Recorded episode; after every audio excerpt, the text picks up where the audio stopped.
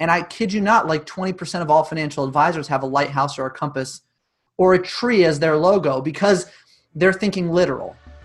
Hey, Emily here. You can watch the video of my conversation with Robert Sofia at beetlemoment.com slash podcast dash Robert or go to youtube.com slash Emily Binder and look for the podcast playlist. Robert and I talked about how to have a unique and authentic voice on social media and what that really means. He also revealed some surprising advice for email marketing based on his firm's analysis of over a million emails. Make sure you stay tuned until the end to find out what financial advisors in all businesses need to know about the kind of brand personality that makes marketing successful. There's some valuable advice about how to think about marketing your business, so be sure to share this episode with your colleagues so they can benefit from Robert's advice as well. With no further ado, here's our conversation.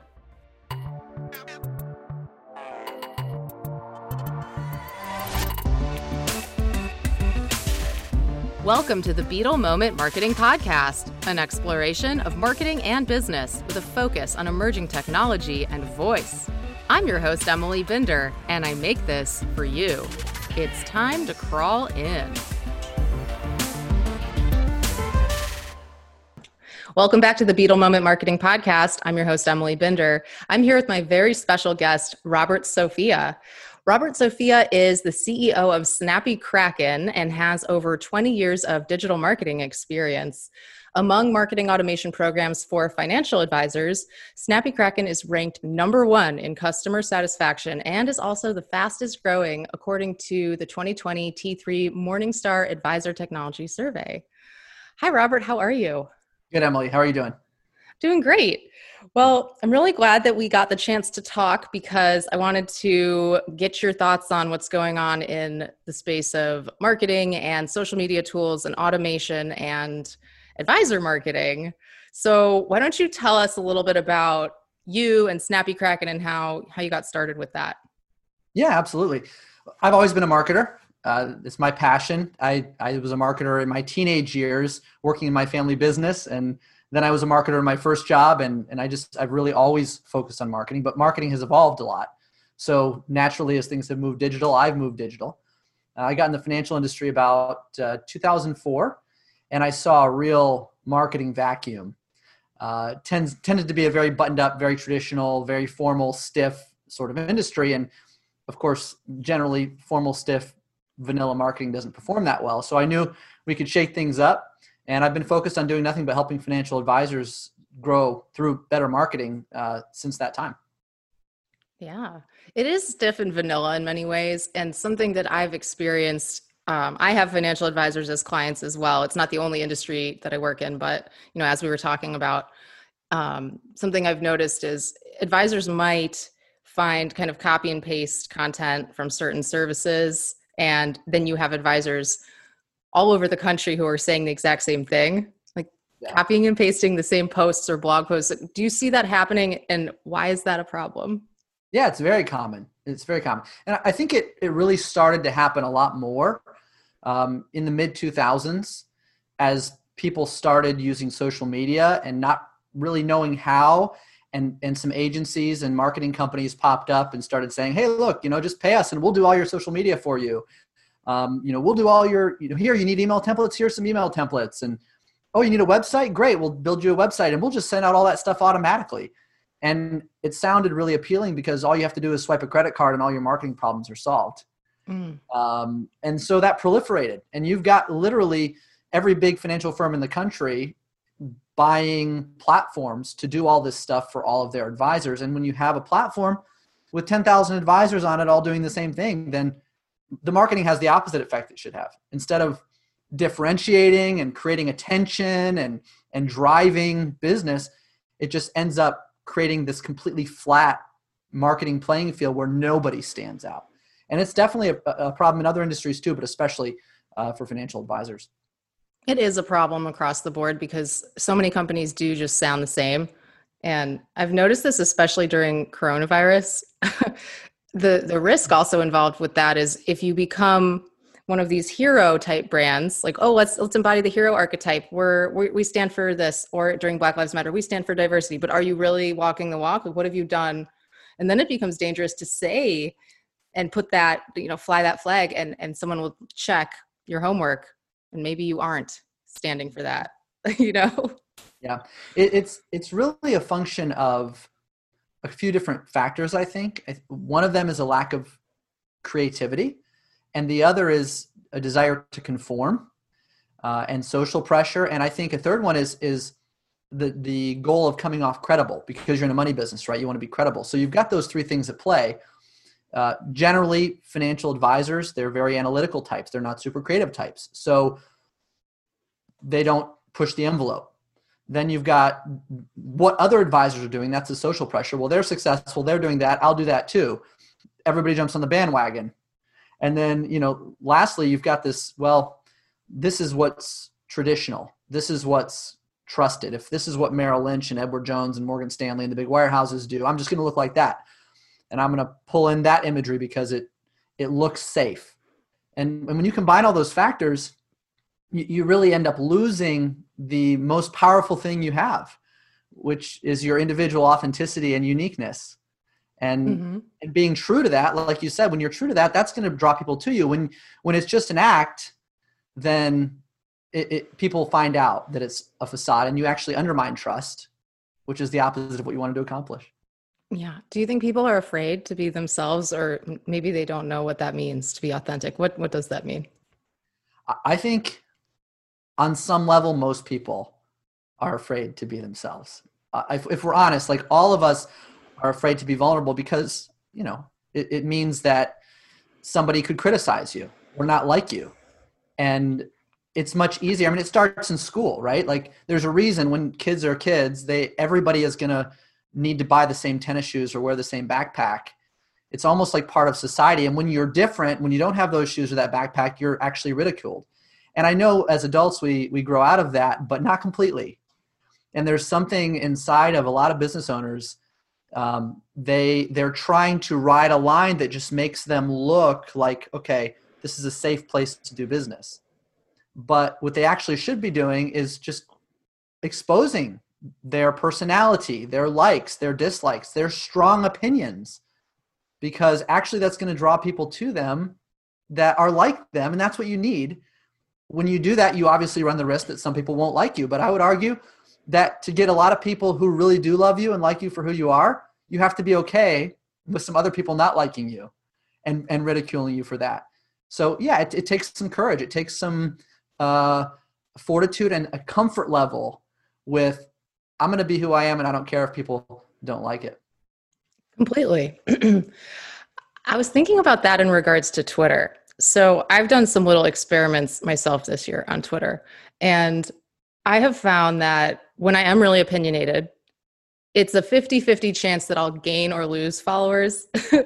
and just to keep an eye on it, it's interesting to like I watch them go down when I send out a tweet that I know is probably going to be not received that well, especially because you can't you can't use your voice, so the tone might be lost. But when I send out stats, everyone's retweeting it, everyone's liking it. It's like, you know, 34% increase in smart speakers during coronavirus.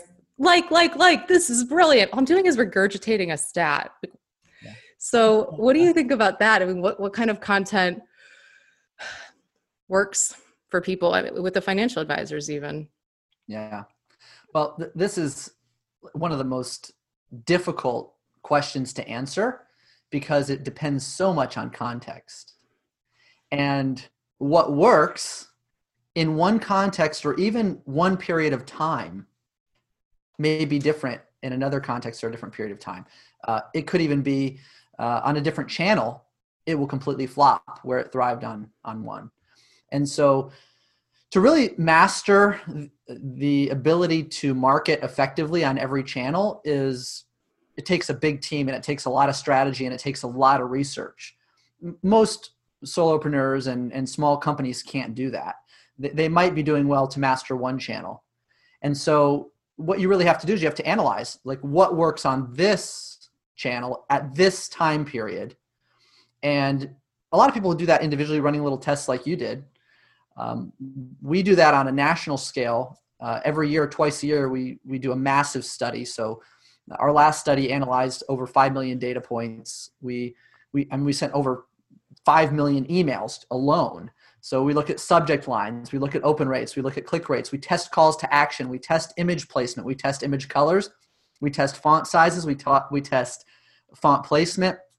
All that stuff gets tested and, and, and multi tested. And then we're able to see okay, this is how to get the best performance on Twitter, this is how to get the best performance on Facebook, this is how to get the best conversions on a landing page. Um, and then you use that data to make better marketing decisions. I know that's a luxury we have. Not every small business has that. Um, but you have to combine your creativity and your uniqueness with data, not just trusting your gut, but also relying on the data. And when you get those two things right, when there's true creativity and uniqueness combined with solid data, that's when marketing magic happens. Okay, so you mentioned subject lines and colors of buttons, and I know this is really technical, but I have to ask you. It's probably fresh on your mind too, because you just released the report. Um, so, which button colors work in emails? Yeah, um, well, actually, I'll tell you, we don't use buttons in emails. We, we've found that buttons in emails do not perform as well as inline CTAs. So when we when we write emails, instead of doing newsletter formats, and a lot of people come to our business and they're like, "Why don't you do HTML format emails?"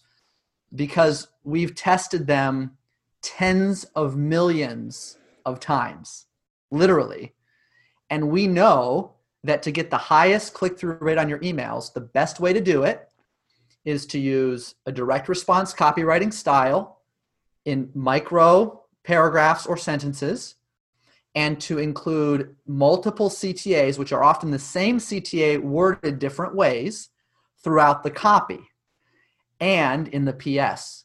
So that's how we do it. We don't use buttons or button colors in emails. Mm-hmm. Now, landing pages are, are a different story. That's good. I think simplifying email is just easier on everybody. What do you think about email though? Do you think it's broken? Do you think it's still effective? Where's it? We have Slack. I use Slack much more than email. What about you? Yeah, well, we, we use Slack absolutely in our company, and and we almost have a. It's not a rule, but it's it's almost a rule. Like, don't send anybody in the company an email. Company uh, email is only for communicating with outside companies that aren't on our Slack platform.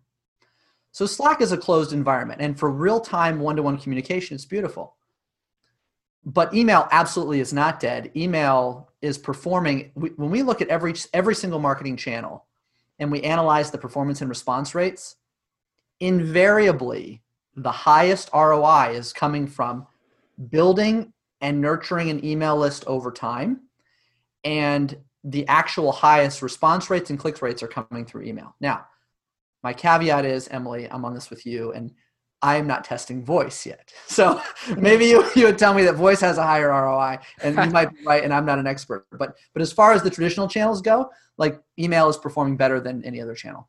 It's so funny to me because I keep hearing that and I've been hearing that for 5, 10, 15 years and waiting for it to change because all you think of is oh my gosh, email. It's like direct mail, you know, mm-hmm. but it still does work and maybe part of it is because I think of the email inbox as very, excuse me, personal. It's very sacred and intimate. I mean, I don't give my email address away freely. I have a bunch of dummy ones for when I sign up for things, right? And I've given this tip out before on this podcast, guys. If you are signing up for anything suspicious or it's commercial or you don't you don't know for sure if you can trust it, add a plus sign and then a hint to yourself after your name before the at symbol. So it would be Robert plus Beetle Moment at gmail.com. And then you would know if some random emails you at that address, Beetle Moment shared your email. You can't trust them. And they, they're violating can spam probably. So yeah. Yeah, that sacred inbox. Um, I get surprised sometimes when I when I still get so much spam and awful email and I'm I don't know. Slack is such a better experience, but maybe it's because the people who are receiving your email have raised their hand in a way that following you on social media isn't as great of a you know relationship. Well you know there's so many different approaches for different companies and i don't want to get emails from the nfl i don't want to get emails from coca-cola although i consume both of their products. But there are certain people i want to get emails from like professional advisors my cpa my attorney my accountant.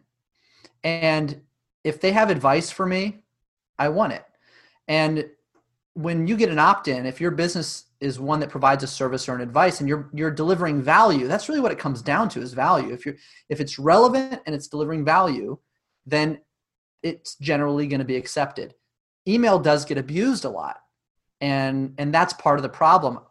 I personally use SaneBox, which filters out like every single email that's part of a newsletter. And and if I want to add them to a safe list, I can. But I, I get at least 500 to 1,000 emails a week I never even see. Um, and so that does create challenges. But if you're a good marketer, and this is really what it comes down to, like you have to be strategic, you have to deliver value, and there are certain things you can do with an email that will make people grateful they received it. And that's not something most companies get or do successfully, but it can be done. Yeah, that's a good point. So I was thinking about email and social media and it feels it feels so noisy and cluttered and it's really hard to be effective. And when you are effective i guess it's almost just like life. It doesn't matter. You're like well you're only as good as your last tweet. What are you going to do next? I mean that's one of the reasons why voice is exciting and interesting to me but i mean do you think that this whole the rigmarole of everything we have to do in marketing now like yes you have to have your social presence and you have to do your email marketing and you make sure your website is optimized and i mean that's all frankly a lot of it's tactical and sometimes people forget the foundation at the beginning of who are we what do we stand for what is our true brand do you ever feel like it's just exhausting or it's so hard to stand out because it's gotten so noisy and democratized everybody's participating there mm-hmm. Yeah uh, absolutely every channel goes through that evolution. It starts out quiet. It has early adopters. It's easy to get penetration. It's easy to build an audience. And then more and more adopters come into it. And then it becomes louder. It's harder to get an audience. And then finally, the advertisers come in. And then it really gets noisy. And then the late adopters, they're showing up at the party and they really struggle this is like the evolution of every single social channel that's out there. And you're right voice is a new frontier but it's going to get there at some point too. So everything is going to continue to become more crowded. And that's actually why we're seeing the rise of things like better mail filtering applications and ad blockers. I mean digital advertising is much more challenging than it used to be. Everything gets noisy and then consumers demand their space back. And then it creates uh, new types of challenges you know?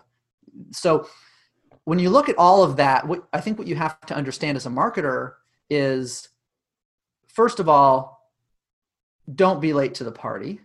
Like use when when there's a new channel and there's an opportunity and your audience is there like try to try to engage with it try to learn it try to get involved. And if if you're not a professional marketer then leverage professional marketers who can help you. And then not only that but you have to be willing to adapt and evolve and change the way you use that channel. I mean an algorithm can change and everything about how you use that channel effectively changes. So you have to be educated and stay engaged. And i think the last thing is that you and probably the most important is that you have to make sure no matter what channel it is no matter how you're using it or when you're using it that you know your audience that you are using it in a unique way and that you're using it consistently. And and no matter what channel no matter how busy it is if you're if you're really resonating with a specific audience and you're doing it consistently and you're doing it uniquely you will cut through that's why the most unique and most bizarre things go absolutely viral. And you can't do that every day as a typical business owner, but you can do it in a small way just by continuing to be different and you gradually create that mental imprint and you gradually carve out your space. And what do you need? Do you need 100 dedicated fans? Do you need 1,000? Do you need 10,000? Well, it's a big world. And you can chip away enough on any channel to build an audience the size that you need. Chipping away building the audience. Yeah. So what is it to be unique? What does it mean? How to for somebody that's just starting out i think they might feel overwhelmed with it. Like how do i how do i be myself? How do i be unique? How do i stand out? What should i say? What would you tell them? I would say after you know clearly what your purpose is and what your vision is which you have to know. I mean you should never go into business if you don't have a purpose if you don't have a clear vision. And there's a book uh, vivid vision by cameron Herold, i highly recommend. And you you need to step back and, and write your vision out for what it is three years from now. And we've done that for our company. I've done that for my business. I, I do it personally. So you have a driving you have an anchor point right? Okay so that's the start then you have to ask yourself what's it going to take for me to get to that and who are the right people that are going to be able to support that who are the types of clients or customers that I want, that I want to work with, that I will enjoy being on this journey with. Not just people that um, can pay me money, but people that I want in my life. So now you know your vision, you know the people that you want to bring into it, and then you have to ask yourself what is going to appeal to those people? What's going to resonate with those people? And that is true to me. And and you have to figure that out. Like your your audience has to like it and it has to be true to you. And when you figure that thing out the last step is how do you represent that? And how do you communicate that in a way that's not like anyone else is already doing it that's not literal so what i mean by that is um, let's say that I'm going to, I'll use an example from financial advisors because it's something I'm, I'm super acquainted with. Um, they, they start thinking about that. They have their vision. They, they have their clients they want to help and they start thinking about how they're going to help these people through storms of life and, and, and they're going to be an anchor point for them. And pretty soon they're like, yes, a lighthouse. We are like a lighthouse and we are an anchor and, and a compass. Like we, we're going to guide them like a compass. And, and I kid you not, like 20% of all financial advisors have a lighthouse or a compass or a tree as their logo because they're thinking literal. So, so you have to, after you have your vision and you have your audience and you, ha- you, you have something that's true to yourself, now you have to decide how to represent that in a way no one else is. And that's where, if it's literal, if it's the first thing that comes to mind, you should scrap it and you should reset until you find something that, that hits that note but in a way that's never been done before. Like Snappy Kraken? what is that? People, I know a Kraken is it's like an ice monster, right? what uh, is yeah, it? sea monster. It's a mythological sea monster. Yeah. A yeah. sea monster. Why did I think it was icy? I don't know. Well, that would be like um, what's the uh, what's a the Yeti? Ice? There's an ice monster. Yeti. That would be the Yeti. Yeah, yeah, yeah. So so your name that's one of the reasons that i wanted to talk to you it's because i said oh look at that he's doing something different which is the whole point of our conversation right so i noticed you I, have been hearing your name kind of you know at conferences and throughout the industry twitter all that for a few years um, so in in that how do you translate kind of how you named your business and not just for naming a business but for finding that kind of um, the symbol instead of a tree or a lighthouse or an anchor like instead of being literal do you have an example of someone that did a great job with that where they weren't literal kind of like how you aren't? Oh there's there's a bunch of examples. When you when you start to open your eyes and, and think about marketing this way in business um, i mean we're both using apple devices. I mean look at that. Who on earth names a computer company apple? Like right of course. What's the association I, right I should have been more specific. I meant in the in the financial advisor world. Oh yeah, yeah. Oh, there's so many. Uh, they they, um, but not in the financial world. Like that. That's this is where yeah. I'll, I'll tell you what happened to me. I went to my first financial conference as a marketing company, and this is my last marketing company, which I sold. But I I looked at my booth. I had named my last marketing company, which I started in 2009 and exited in 2016. I named it Platinum because it was the best. By the way, I've learned lessons along the way, right? So this was not the best business name, but I had two partners. They were super traditional. Um, they were also funding it. I was a, uh, a, a um, sweat equity partner, right? So the name was primarily chosen by them, but I agree with it. We named it Platinum. And I went to a conference and I'm, I'm, I'm walking around and here's what I see everywhere I look. I see platinum and peak and pinnacle and everything is like a cliche on quality or growth or being the ultimate something in every single booth. And I, I'm just looking around and everybody blends in. And if, if you look at financial advisors, like everybody's green or blue logos and like it's just there was no standout. And I, I swore to myself when I when I do my next business, it's not going to be like this. And so we went through an exercise, which it's it's an exercise anybody can do if you're thinking about branding or or, or something like that, where it has to be uh, unique. All the the handles have to be available on every platform. It has to be fun to say. It has to be memorable.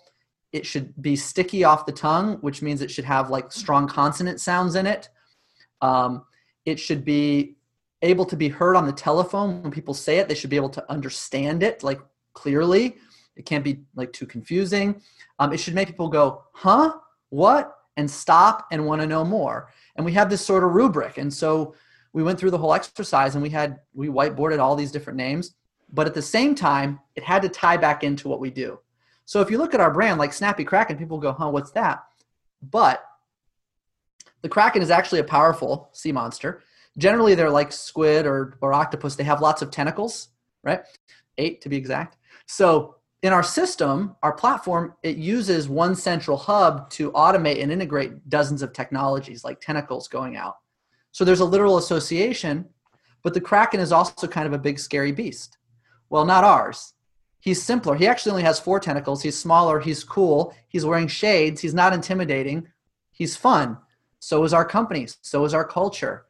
We're snappy. We make things happen quickly. So we built a brand, we built a character that would be different that still had a story. And that takes creativity and effort. Mm, i like that. I like the idea of the tentacles in the hub. It makes a lot of sense. Um, well these are really good recommendations i think everybody could follow even if you're already pretty seasoned on social media. It's a good reminder about the authenticity. Um, well we're at that part in the show robert where i ask if you have a book or podcast recommendation. Well, I already gave a book recommendation. Yep. So uh, I will tell you also, like I there's the one business book I keep on my desk and I use it a lot, um, and that's the book Principles by Ray Dalio, um, which it's like this thick, but it's outstanding business principles, and you can learn a lot from that. Um, so I continue to consume that book and reconsume portions of it and reread portions of it um, and I use it when I build things for my company. Um, and then as far as podcasts, as much as I'm grateful to be on your podcast, I'm not a podcast listener. Okay. I am, I am a Blinkist fan. So I listen to book summaries all the time, but I don't listen to many podcasts. There's a I few. tried Blinkist yet, so you recommend that? Yeah, yeah, that's that's what I like. So I really enjoy book summaries, and that's just so when I have time audio, and I'm gonna like that's that's my go-to. Oh, and how how thorough are the summaries? How long do they take to listen to? Um, usually ten to fifteen minutes. That's great. Yeah. I'm so picky about books. If I'm not really grabbed within probably 25 pages, I just jump ship. So I end up not finishing a lot of books. Yeah. Well, that's why book summaries are great. I yeah. do listen to the Beancast too. If you're marketing. Oh, the Beancast. Yeah. um, that the Beancast. That's a that's a marketing and advertising podcast. I've been on that show probably I don't know 10 or more times okay. and it's so much fun every time and, and Bob does a really great job because he has different he has four different guests on every week. It's a panel discussing current events in marketing advertising.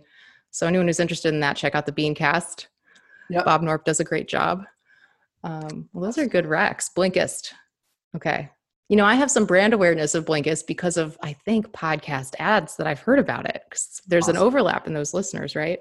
Yeah, very likely. Yeah. Just not with me as much, I guess. Yeah.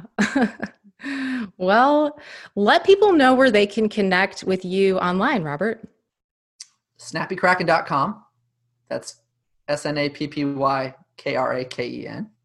So snappykraken.com or on Twitter, uh, Robert Sofia at Robert Sofia. Perfect.